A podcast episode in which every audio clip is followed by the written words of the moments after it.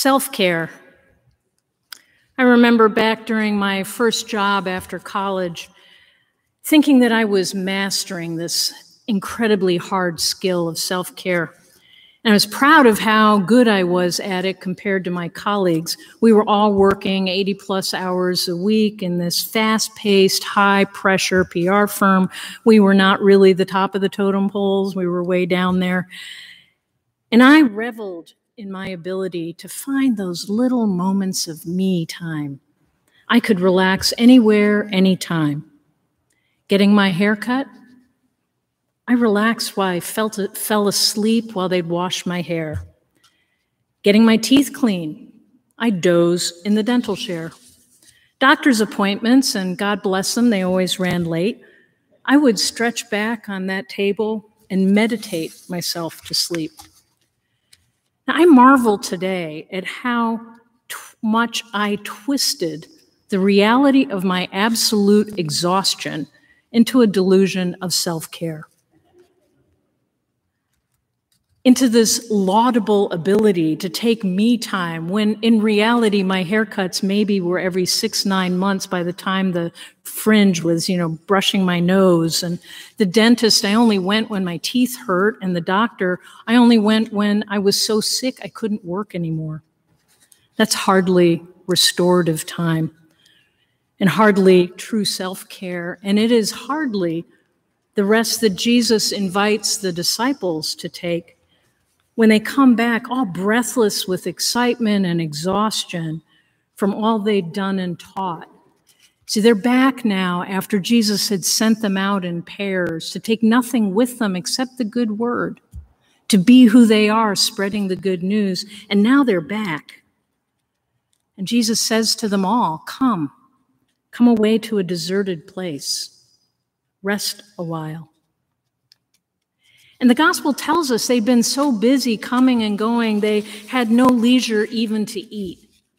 Does that sound familiar at all?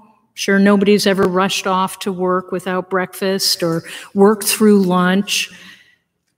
Jesus valued solitude, he valued rest. And the scripture is full of examples of Jesus going off by himself or with a disciple or two into prayer and renewal. And so here Jesus says, not just to one or two, but the whole group, come away to a deserted place, rest a while. What a promise. I think about it rest, chill, hang out with Jesus. Rest, he's saying. It's time to be fed. And this invitation sounds a lot like self care. But our modern understanding of self care is this idea of taking time out from our real lives. But Jesus is not saying take a time out. This is time in. This time is just as important as the in of going out and being with other people. This is time in for rest, time in to be fed by Jesus, fed by the Spirit, time in to be together in community. Kind of like what we're doing here this morning and what all of you out uh, watching online are doing. Stepping away from the work of our lives and entering the work of being fed, of being nourished. This is all time in. And if we were to imagine ourselves perhaps in the actual bodies of these apostles, all together, and we're kind of bubbling with excitement or confusion, we were all full of stories of what just happened, we will hear this invitation as a communal one for all of us.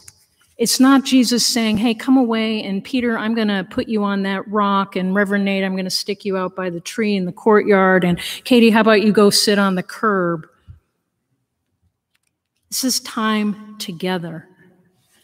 And in our modern terms, we could say that this is Jesus saying, let's take this sacred time and space and be still. Let's take, make sacred time and space to process what's happening, how God's moving, how the Spirit's moving in our lives. Let's explore, let's take the time and space and stillness to see how have your hearts been challenged? How have your feet stumbled? How have your souls been shaped? Take sacred space and time with Jesus. Jesus is calling, saying, Let me feed you. Let me give you food for the soul. So perhaps we should think of this as soul care. Time in for soul care, time in for Jesus, time in for restoration, time in for soul care. So Mark's gospel says, yep, they get in the boat, they went away to a deserted place. But the kicker is that meanwhile, on the shore, everyone sees them getting in the boat so fast that they get to the destination before the boat is even able to pull off the water. So this deserted space is no longer deserted. There's a big crowd there.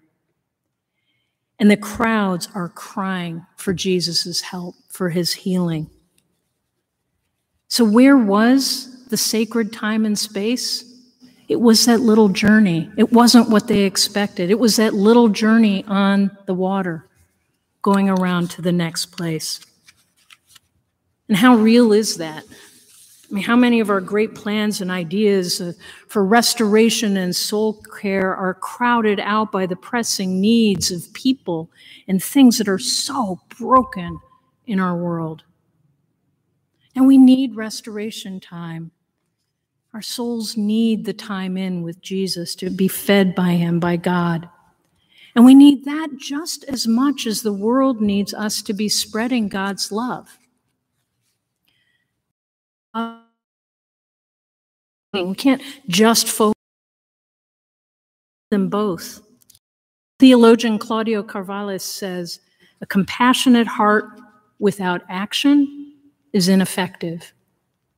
And an action without a compassionate heart is empty.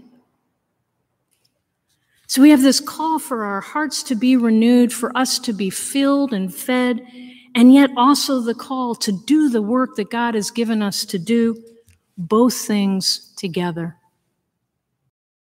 Is that of a loom and somebody weaving threads of the needs of the world, the needs for, for justice, for restoration.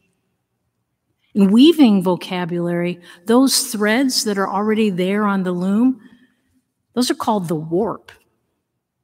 I love that. The warped things of the world. And there we are. We are the yarn, the ribbon, the thread, all the different colors, all the different shapes and sizes, weaving in and out of this warp with God's love. There we are created in love by God, created in God's image, thread made strong by feeding on God, and we are moving in and out, creating this whole new tapestry. The tapestry God intends for this world, the tapestry of God's kingdom, where all is healed and all is restored. We're bringing love into each row. And so perhaps the soul care is those moments when the weaver, let's say Jesus' hand, God's hand, the Spirit, when, when the thread comes out one side and just goes back in the other. Maybe that's a restorative time.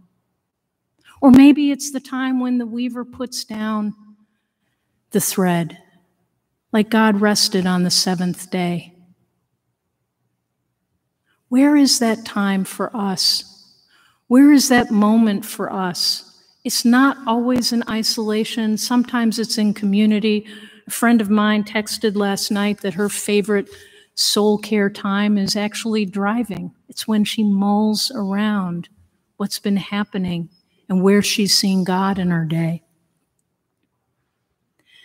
So maybe, like the disciples, our times may be shorter than what we wanted and what we expected to be restored, but we can still be restored.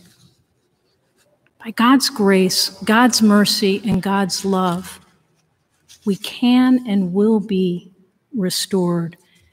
We can and will find rest. And then we can and will go out into the world and make a huge difference. Amen.